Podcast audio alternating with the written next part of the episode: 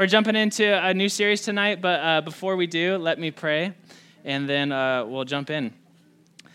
Uh, God, we're so thankful to be here as your people, and uh, we're so thankful that uh, you are kind and that you are good. Uh, Lord, we do thank you for the cross. Jesus, we thank you that you are seated above all authority and power, and you are ruling history uh, to the end of all things where you renew all things. And God, we get to be with you. And so, God, we're thankful for that day. We uh, live lives that are filled with hope for that day. Uh, Jesus, we just want to be with you and we just want to know you. And so, God, I pray that as we wait for you, that we would live faithfully in the pressures of this world, God, that we're going to see uh, in this series this month. And so I pray that you speak through me by the Holy Spirit and speak through us to one another tonight uh, in our encouragement, even afterwards, and in our praises. Uh, we love you, Jesus. We pray this in your name. Amen. Uh, well, one of the things that I love about my job as a pastor is I get to uh, meet with so many different young adults, so many different types of people. Uh, sometimes my wife and I will even just talk about like the small group that we used to lead, and we're like, can you believe just how many different people have just like kind of come through our community? Uh, people that we knew for months and then they're gone, and just like there's something, there's a there's a loss in that that's kind of difficult, but there's also just like this huge gift of like I just get to I get to know people, I get to learn their stories, and one of the things that's also very fascinating about being a pastor is you start to learn people's patterns or just like patterns about uh, of behavior or of like oh man when this happens i can almost guarantee i feel like well this would happen because i feel like it happens on replay over and over and over. And one of the things that i've seen in talking with people is that a huge pattern that i just uh, that i just come across all the time and it's true for my life as well is that when people are under great pressure is oftentimes when they make some of the biggest mistakes of their life when people are under pressure, and that pressure could be uh, could be temptation, it could be relationships, it could be stress or work or financial pressure or just pain. But there's something about like typically we don't compromise in our life or do things that we never said we would do, or we don't like sometimes you, you find yourself in a season where like, who am I? Like, how did I even end up here? Is like what is being revealed in me? And typically that stuff doesn't happen by accident. There's something about the pressure of life that just kind of brings that brings that out in us. And I don't know about you, but I can talk personally. Some of the biggest regrets that I carry in life come from compromising in seasons of pressure. And I don't know about you, uh, but I don't want to look back on my life and go, I wish I didn't compromise under that pressure. And I know some of you in the room right now that you would say that you're in a season of life where you're experiencing a ton of pressure. It could be something in your family, it could be even maybe an internal voice that you're battling. But one thing that I do know is how you respond to pressure really matters. And what we're going to see tonight, and what we're ultimately going to see in the series this month as we look at King Hezekiah, who is a, a king of God's people in the Old Testament, is that when we are under pressure, uh, we either have a choice between compromise or conviction. And I believe for many of you in the room, as we walk through this series, that there are, all of us have areas of compromise in our lives that God is wanting to call us out of into a faithful conviction so that we witness to God's kingdom faithfully in our world.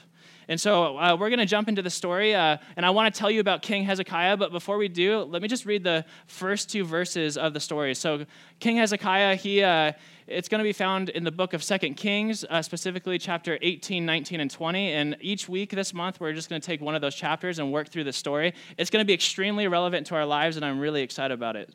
But the first two verses of the story, just kind of like context of what's going on, it says this Hezekiah, son of Ahaz, began to rule over Judah in the third year of King Hoshea's reign in Israel.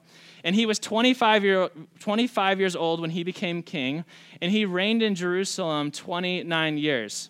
Okay, so Hezekiah, he's a 710 aged king. So, do we have any dudes that are 25 in the room? Stand up, John. Stand up. Stand, stand up. You said you're not, you're not 25? Oh, stand up. Stand up. You got this. You got this. Guys, behold King Hezekiah. Isn't this great? When you picture King Hezekiah, picture John Muncie. It's going to be great. Orange sweatshirt, the King Hezekiah. Anyway, so King Hezekiah, what I love about him is he's he's a seven tenor. He's our age. He's 25 years old, and 200 years before he starts his reign, uh, the nation of God's uh, God's people, the nation uh, splits in half. Uh, there's a bunch of division, and uh, the nation splits into a northern kingdom and a southern kingdom. And the northern kingdom is the kingdom of Israel, and the southern kingdom is the kingdom of Judah. And, uh, and King Hezekiah reigns in the southern kingdom from 7, 716 BC to 687 BC. And while he's reigning, kind of what's going on around his scene is 14 years into his reign, so he's probably 39 years old when we're going to read most of his story. Uh, Israel, uh, the God's people in the north, are completely wiped off the map. So Assyria is the like the big, bad, powerful empire of the day, and Assyria comes and completely like completely wipes Israel off, off the map. They're judged. Uh, God told them if they didn't repent of their sins and their idolatry, that judgment was coming, and, and they didn't, and they were wiped off the map. And now Hezekiah, he's the king in the southern kingdom, and he knows he's leading a nation that is next up on Assyria's hit list. And so, what we're going to read in this story is King Hezekiah. He's leading God's people, and he's leading them in a time of great military pressure. And what I love about this story is not just that it's like in our Bibles. And I know sometimes as Christians, uh, and even out in the world, there's like skepticism like, are these stories even real? Uh, but this is kind of a fun fact. Uh, if you can put the picture on the screen, on the screen, in uh, actually the next picture. In 1854, they were doing some excavating, and they actually discovered what's called the Rassam cylinder. I think I'm pronouncing that right. But essentially, the Assyrians were actually kind of uh, doing history, and they were like, uh, there was this king that recorded 10 major military battles. And the scene that we're going to talk about today is recorded right there. And so the stories that we're going to learn about today, they're not just on the pages of your Bible, although they are, but these are, this is actually real historical things that we uh, have seen. And one of the things that I love about uh, this story and what I love about King Hezekiah is that although he lived so far in the past, uh, there is something about his life that is so relatable. Uh, I, make, I experienced compromise and conviction at the same time, and you'll see so did he. He experienced massive temptation, just like many of you. And he experienced just the complexities of life, the power of prayer, even a physical sickness that was actually going to lead him to death. We'll see that at the end of uh, the series this month, but it's going to be really relatable. But one of the things that we see right off the bat at the start of his story is his deep rooted conviction in the Lord. Let's look at verses 3 through 6 as we kind of step into the story. So it says in verse 3 He did what was pleasing in the Lord's sight, just as his ancestor David had done. Uh, he removed the pagan shrines, he smashed the sacred pillars, and he cut down the Asherah poles. He broke up the bronze serpent that Moses had made because the people of Israel had been offering sacrifices to it. The bronze serpent was called Nehushtan, I think. And then Hezekiah, this is kind of like the summary of his life. It said Hezekiah trusted in the Lord, the God of Israel. What a great statement to be said at the end of your life. And it says that there was no one like him among all the kings of Judah, either before him or after his time. Absolutely incredible. He remained faithful to the Lord in everything, not in some things, and he carefully obeyed all the commands the Lord had given Moses. So, as we're introduced to King Hezekiah, uh, the first thing that we see is that he was a man that was characterized by a deep rooted conviction in the Lord. And uh, did you see, like, he has a really impressive kind of like spiritual resume. It says that he uprooted all the idols that were a snare to God's people. And so, what happened is God's people were supposed to be set apart. They're supposed to uh, reject idol worship and worship the one true God. And then all of a sudden, like the ancestors before King Hezekiah, his, his parents and his grandparents, and all the way back, they were characterized by compromise. And by the time he took over the throne at age 25, he said, Enough's enough. I'm uprooting the idols in God's people. It says that he is more radical and loyal to Yahweh than any king in Judah so far. Think about that for a second. It said he was like David and that he was pleasing to the Lord. And in summary, it said that he remained faithful in everything and that he carefully obeyed all the commands that the Lord had given him. And I think the first thing that we see as we jump into this story, and the thing that we're going to kind of maybe poke on a little bit in our lives, is that people of conviction are aggressively and recklessly violent toward areas of compromise in their lives. So that people of conviction are aggressively and recklessly violent toward areas of compromise in their lives. If you go to the next slide, just look at the words that it used. It said that Hezekiah removed the pagan shrines. It didn't say he like kind of tore them down, he removed them. It says he smashed the sacred pillars. It says he cut down the Asherah poles. And there's even this like bronze serpent, which is from a story in the Old Testament that God used to kind of save his people. And it became actually an idol to God's own people. And it said that he actually broke it up. Like it's the idea that he smashed it. And one of the things that I want to maybe place upon your heart and, and have you consider is if, if Hezekiah, at 25 years old, can rid his land of idolatry, then we as young adults today in 2024 can rid the land of our lives of the idolatry that we have. Uh, growing up, I may have shared this illustration in a sermon like two years ago, so you may not remember it. You probably won't. But I remember when I was, uh, my parents would have me do uh, yard work uh, out in the house. You know, Arizona yard work in the summer is the worst. It's like 110 degrees. You're sweating out there. And there's always that time of year where like kind of weeds overtake the yard. And I remember being out there and I was just like so exhausted. It's so tiring. And I remember like there's like the little weeds, you know, that you can kind of like pull out. Like you barely like touch them and they pull out and you're like, okay, that's great. And then every now and then you come across like kind of the big like weeds that are in your yard. And they're like, you know what I'm talking about? Where you like, you take the top off and the top comes off and then the root stays in the ground. You know what I'm saying? And I remember like there would be like kind of times where there'd be like a handful of those those big weeds that are in the ground and they're so deep rooted that like you actually had to like you had to be like recklessly violent to get them like out of the ground. And I remember like there's sometimes like I just don't want to deal with it. That just sounds like a lot of work. And so I'd I'd rip off like kind of the the top of the weeds because I get paid for my allowance for doing this. And then I'd take the rocks and I'd cover and I'd cover it. And I was and I'd be like, all right, yeah, I weeded the yard, mom and dad, thank you. And and and I and in a sense and I did, but I didn't get it at its root. And when I look at King Hezekiah, he's, he's not just getting rid of like the surface idols of his, of his people, but he's literally going to the root and he's uprooting it out of the ground. He's doing the hard work of uprooting these things out of his people and out of the ground, so to speak. And as we kind of move into the story, one of the things that I want to ask you right now, I know many of you are coming into this room, uh, and maybe there's areas of your lives that are characterized by compromise, there's areas of my life that I was thinking about this. But I just want to ask you a question as we get into this is what do you need to aggressively and violently and recklessly uproot from your life right now? What idolatry has infiltrated the land of your heart, so to speak, that you need to violently uproot from your life? Uh, maybe it's uh, gossip with coworkers that you justify because you want to be on the inside. Uh, maybe it's a grumbling heart that you've just kind of tolerated. Uh, maybe it's an idolatrous insecurity, but we just kind of justify it as an insecurity because everybody has insecurities, but it's really like this insecurity that requires praise from people. And maybe it's, it's some sort of insecurity in your heart that you need to uproot. Maybe uh, it's a lack of sexual integrity. Maybe there's a masturbation or pornography addiction in your life that's just like, well, you know, well, just, we're guys. Or maybe it's just like, well, nobody has to know about it. Uh, maybe it's uh, a jealousy that comes from just like a limitless scrolling on social media that just kind of reinforces this jealousy, and you know it's breeding that, but yet, you know, everybody's on social media.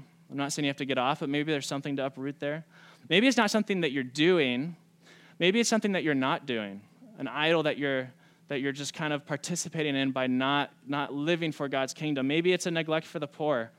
God's put it on your heart to love the least of these, and He said it in the scriptures, and there's kind of a neglect for the poor. It could be a self righteousness, it could be a spiritual apathy. But I want you to know what scripture calls us to is to violently uproot that from your life.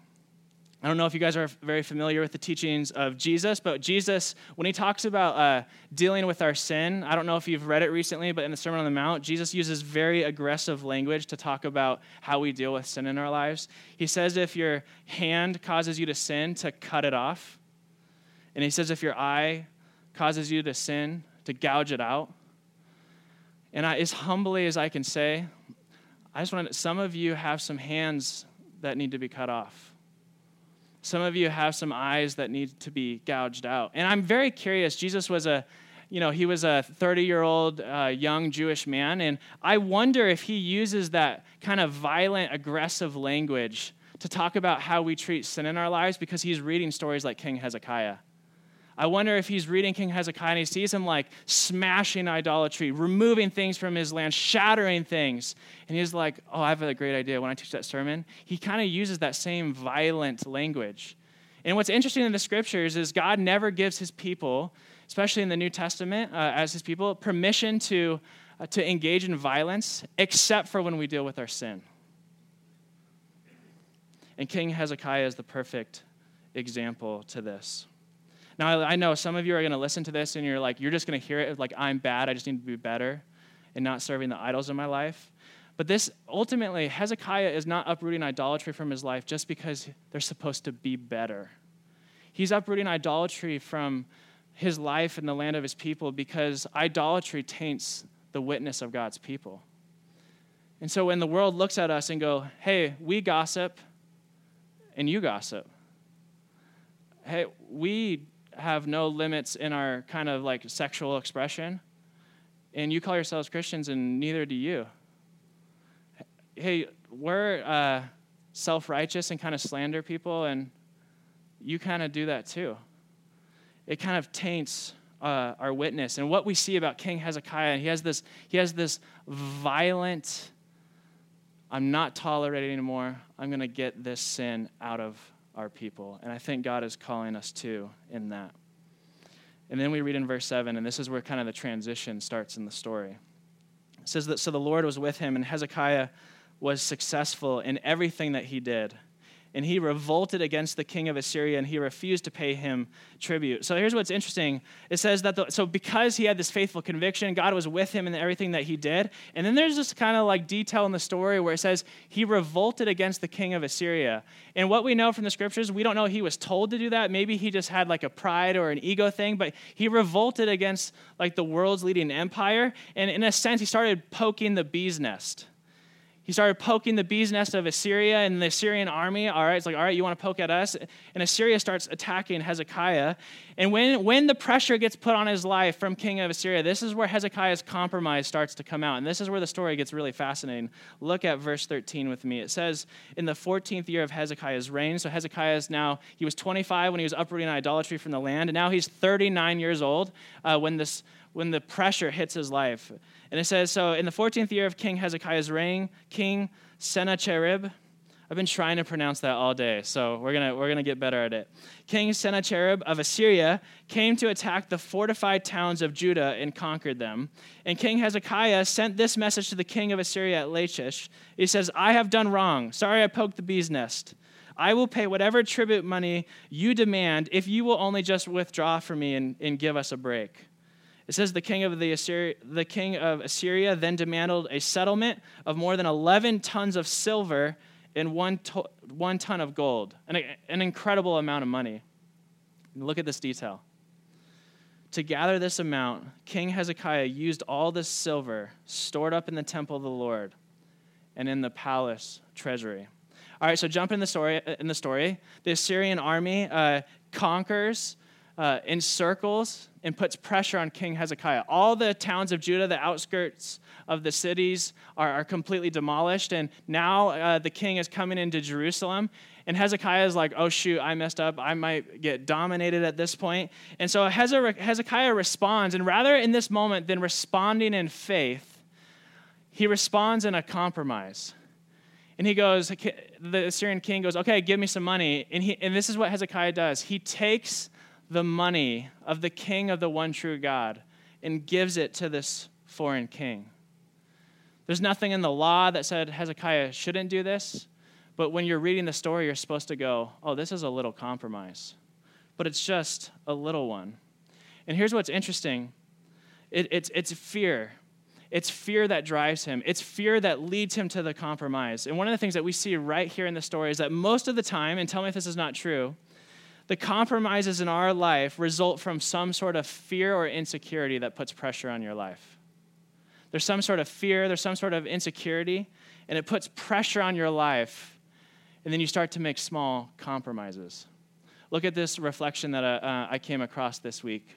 It says this It says, When fear isn't fought with faith, it leads us into spiritual compromise. For example, we find it easier to to chuckle at a racist comment than to confront the prejudice of a friend.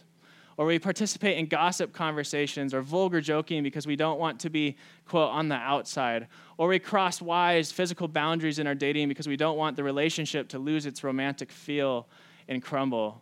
And then it goes on to say, and it says this it says, Many of the compromises we make are driven by fear. Are they not?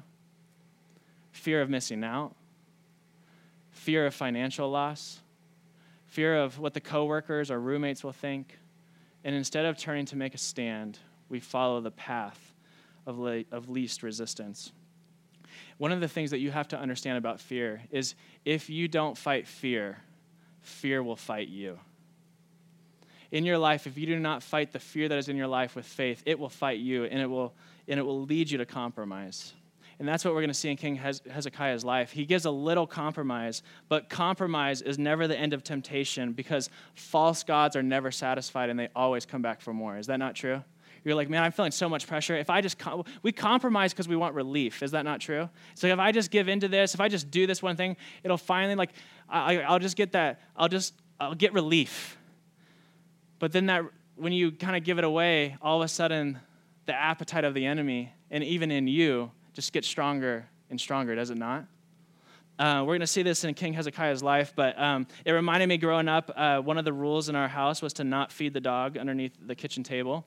It's a wise boundary that my parents put up for the good of our family and the good of our dog. But I remember, you know, I was like young and I would, uh, you know, sometimes try to get away with it. And I remember uh, one of the things that I would do growing up is like you kind of just like offer the, you know, you see like the puppy dog eyes, and you know, if you're a dog dog lover, it's like that. There's game over, you know. But you get the puppy the, the puppy dog eyes, and it's just like you know, it's just saying, hey, please just give me just a little bit more, just a little food, and and I know if I don't give the dog food, eventually the dog will go away. It's just time.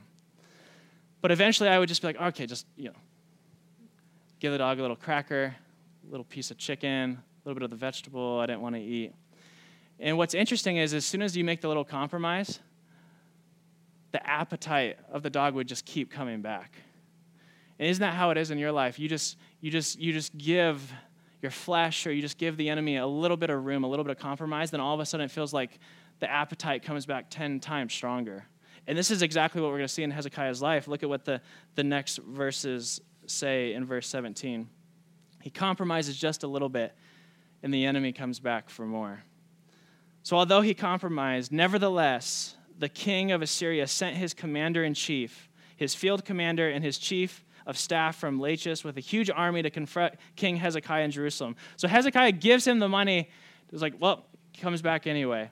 And so they summoned King Hezekiah, but the king sent the officials to meet with them Eliakim, who is the palace administrator, Shebna, the court secretary, and Joah, the royal historian. So in this day, oftentimes kings didn't come talk face to face, so the Assyrian king sent his representatives, and Hezekiah sends his representatives, and they kind of talk because he, he compromised to the enemy, and so the enemy comes back for more. And what we're going to see in the kind of like as we look at maybe the second half of this message is that we're going to see specifically three strategies that the enemy uses to attack our life. We're trying to respond to uh, the pressure of life with faith, and we're going to see that the enemy will try to inflict fear in your life. And this is exactly what we're going to see in how the Assyrians treats Hezekiah. And the first thing that we see is that when the enemy is attacking you, when the enemy is trying to get you to compromise, he's going to use his first strategy, which is propaganda. Look how this works in the story. It says, Then the Assyrians' king's chief of staff told them to give this message to Hezekiah. This is what the great king of Assyria says What are you trusting in that makes you so confident? Do you think that mere words can substitute for military skill and strength? Who are you counting on? Those are two great questions that you have rebelled against me. If you lean on Egypt, because I know you've been trying to partner with them, it will be like a reed that splinters beneath your weight and pierces your hand. Pharaoh, the king of Egypt, he is completely unreliable. He doesn't know if that's true or not. And then he goes on to say, and this is where it really gets good. He says, But perhaps you will say to me, We are trusting in the Lord our God. Do you think we have invaded your land without the Lord's direction? And he goes, The Lord himself told us to attack this land and destroy it.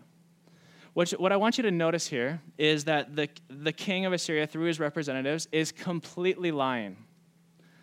He's completely lying, and yet his lies are really believable. His lies are really believable. He's using political and theological propaganda. He's scattering this kind of like false information uh, over Hezekiah and over the people. And he says, Listen, who are you trusting? Are you trusting in Egypt? He goes, They're useless. He goes, But don't say you're trusting in God because he's the one who sent me. In other words, what he's saying is God is, he's saying God is against you. And isn't that true in our lives when, uh, when pressure comes on our life or when we're experiencing tests or trials? Uh, doesn't, it, doesn't it feel like God says, I'm against you? Or maybe it doesn't feel like God is saying that, but you just feel. I talk to so many young adults, and I have this in my own life where it's like when we experience pressure from tests or trials, it just feels like God is against you. And the enemy comes and he gives this propaganda and he says that God is against you. And then he goes on and says this his strategy number two is when, uh, when he uses propaganda and tries to get you to believe these lies and that doesn't work, he, he moves on to promises. And this is where it gets even more fascinating. He says this Now he's talking to the people and he says, Don't listen to Hezekiah. These are the terms the king of Assyria is offering. So he's like, I'll make peace with you. And here it is. He goes, Make peace with me, open the gates, and come out of the city. He goes, Then I will arrange to take you to another land like this one, a land of grain and new wine, bread and vineyards, olive groves and honey. And he goes, and choose life instead of death, because if you don't choose life by siding with me, you're going to die. And here's what's interesting the enemy, uh, he, he promises life. He promises flourishing. He promises ease. He promises blessing. He's like, listen, you don't want to suffer. He's like, I'm going to promise you life. Now, if you've spent many, uh, any amount of time in the Old Testament, specifically in Deuteronomy, you know what the Assyrian king is promising God's people is what God's people is what God has already promised his people. The enemy is offering the same thing that God himself said he would already give. So look at this. Look, look what God says. For the Lord our God is, is bringing you into a good land. The, the, king, the king from Assyria goes, I'm going to take you into a good land. He goes, It's a land of wheat and barley, of grapevines, of fig trees, of pomegranates, of olive oil and honey. He goes, Today I've given you the choice between life and death. God is saying this. And he goes, Oh, that you would choose life. Isn't that interesting? And here's why we compromise in our lives. Yes, this is an ancient story, but it has so much relevance on you today. We compromise because ultimately we believe that we can receive from the enemy what can only be given to us by God. We believe that we can receive from the enemy, that is life, that can only be given to us by God. And you may be in here and you go like, "Yeah, but I feel like the enemy actually does give me more life, more happiness, more joy. I've tried to obey and I don't feel like the life that God has promised is the one that I'm experiencing." And I think one of the reasons we experience this, and one of the reasons I experience this, is because I think oftentimes uh, we uh, get confused between ultimate satisfaction in instant gratification. See, what the, what the scriptures teach is that what God offers is ultimate satisfaction for your life. But it's often difficult now. It can be confusing now, maybe not even immediate now, but it produces life later in your life. And maybe it's not just later in your life, but maybe it's in a week or two weeks or a couple months. And what sin offers is instant gratification, which is like a sub life it's easy and fun now, but it produces death later. And so, what the enemy wants to get you to believe is like, the enemy is like Amazon. It's like you see what you want, you swipe that you get it, and then it's on your doorstep later that day. But then it produces death because you have no money in your bank account after. Anybody knows what I'm talking? But that's how it is. But here's, but here's, here's what here's how it is. Listen, some of you in the room, I know we giggle. Satan is offering you real lies that are, that are promising some sort of life. And here's what's going to happen it is sin is fun, or else you wouldn't do it. Sin will provide you instant gratification, an instant buzz, an instant laugh, an instant you say it. But here's the thing you have to keep doing that over and over and over and over and over. And eventually it enslaves you, it owns you. And at the end of your life, like, how did I even get here? All I was doing is saying yes to little fun things. But you know this anything good in your life, anything that's ultimately good in your life takes a long time to cook.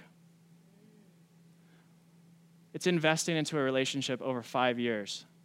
That 10 years down the road, you're like, this is amazing. It's saying yes to God's ways in your sexuality, with your money, that like yeah it's hard now it's confusing now i don't understand but when i 10 years i look back at my life i go that was the wisest and best advice god could have ever have given me and so that's what the enemy does he goes he promises you the promised land but you end up you end up in a land of death god promises you the promised land and it might be death now but you'll have life in the future is that not true all right let's keep going and this is where we're going to end our story strategy three so the enemy will shower propaganda on your life, lies everywhere. It's hard to tell what's true, what's not true. Uh, the enemy will give you promises that are going to be really compelling, uh, that you're like, I think he might be right. Uh, when those don't work, the enemy pulls his ultimate power move. And this is what we're going to see in the story. He says this. He talks to the people and he says, Don't listen to Hezekiah when he tries to mislead you by saying, Lord, the Lord will rescue us. Then he goes this the ultimate smack talk. Have the gods of any other nations ever saved their people from the king of Assyria? He goes, So what makes you think that the Lord can rescue Jerusalem for me? Now, I cut out a bunch of verses, as you can tell if you've been following along in your Bible tonight, but if you read this full sing, he's like, Where's the God of so and so? Crush them. Where's the God of so and so? And he's literally like listing nation after nation. He goes, Listen, your God told me to come after you. And if you don't believe that, here's some promises. I'm, it's going to be better for you. But if you ultimately don't think that, he goes, What makes you think your God is going to be able to deliver you? This is what he does he minimizes God, he essentially calls God a loser, and he plays his power move to say that I'm, I'm more powerful than your God. And here, here's the thing it's easy to read that in that story, but we know that from our own personal experience. The enemy does the exact same things in our lives. This is what he does he minimizes God's power and work in your life, and he maximizes his own power in yours. He goes, God's power is here, my power is here. And I see this all the time, guys. And I just, I want, I really want you guys to lean in because this is where I'm going to wrap up. Listen, God, through the gospel, through the kindness and love of Jesus, has offered you an incredible power. He's given you the Holy Spirit. He has united you with Jesus. He's not just forgiven your sin and like you have a new status and it's not held against you that you're made holy, but He's actually given you uh, the power to change and to be transformed. We will always suffer with sin until we die. It's just part of the human experience until Christ comes to make all things new. Yes, that is true, but God has also promised freedom. Jesus says, Who the Son has set free is free indeed. Paul says, You're no longer a slave to sin. God has promised you a victorious Christian life that will have some struggle in it, but God actually has given you the power to change and transform. And I know some of you have a mindset right now, and you're sitting, you're like, I will forever struggle with this. This is just who I am. And you've just put a period in your life where God has not put a period in your life. And this is what the enemy does. He may not make this ultimate power move like he does with Hezekiah and say, like, I, you know, where's your God? I've defeated you. But he does that. This is what Satan says to you. He goes, I've got you. He goes, You're, you're always going to be like this. You're always going to have this porn struggle. You're always going to be this selfish. You're always going to have that paralyzing insecurity. You're always, your dad was like that. Your mom was like that. That sin has been in generations in your family. I've got you. God's a loser. He has no power to save you. It hits home, doesn't it? And I feel that too. And I just want I want to tell you right now, don't let Satan do that stupid power move in your life. I remember one time, this was years ago in my life, when I was battling a certain sin. And I remember I was, uh, I was on a walk and uh, I was spending time with the Lord. And I remember just walking and I was like, I cannot believe I am so stupid and keep doing some of these things. And I remember uh, I was praying and I was talking and I was just super discouraged and I just felt like I was, I was listening to the Lord, and He was like, You've settled in your mind that I have no power to change you. And I remember there's like this switch that God's like, I'm not done with you. I'm going to change you, but you have to partner with me and believe that I can change you. And I remember there was something that happened in that moment where I was like, it was just kind of like the lights went on, and God had to get me out of the muck of my own self pity in a way because I'm not measuring up. And, and God just like, don't let Satan do that to you. And I just want to say, some of you have things in your life, and it may, uprooting that in your life may be challenging. uprooting that in your life may be generational. I also want you to know this. I didn't have time to say this earlier that part of the idolatry that Hezekiah was uprooting in his life was generational idolatry and idols that his own dad had put up in the land. And listen, there might be generational sin patterns in your family. There might be idols in your, your family that have forever be there. And God actually wants a turning point for generations to come, and you get to be that turning point. Because you believe that He has the power to save. Now you get into the story and you go like okay so hezekiah he uproots this idolatry he has this faithful conviction he has this compromise uh, and then this king just blasphemes the name of god and you're left going, how is God going to respond? And you're left going, like, how, how do we actually fight fear so that we don't succumb to the lies of the enemy? The passage ends in verse 37. It says this It says, Then Eliakim, the Shebna, and Joah went back to Hezekiah. They tore their clothes in despair, and they went in to see the king and told him what the Assyrian chief of staff had said. And you're like leaning in, you're like, what is, how is Hezekiah going to respond? And for that, you'll have to come next week. but let, let, let's, let's pray. Jesus, we are so grateful that no power can compete with you. God, we are so thankful uh, that you have promised to transform us from the inside out. So, God, in this brief time of prayer and as we worship these next two songs, God, I pray that we would respond to you with faith um, and God, that you would hear our prayers and hear our praise. And God, that you would meet us in a fresh way. And so, if you're in the room tonight, I just want to encourage you. Um, I just want you to ask the Lord briefly in this moment what area in your life may be of compromise that the Lord wants to start to do some healing and transformative work. And why don't you just ask the Holy Spirit what area in your life that is?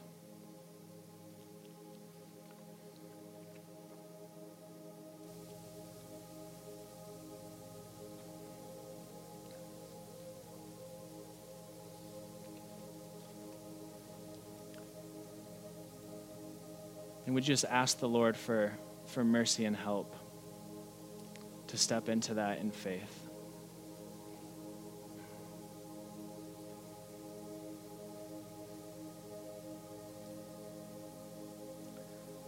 Jesus, would you empower us to follow you faithfully? God, would you move us from conviction to an even deeper conviction in your presence? God, rid us of, of compromise. God, bring us into new life pray this in the name of Jesus. Amen. Guys, let's end our time in singing.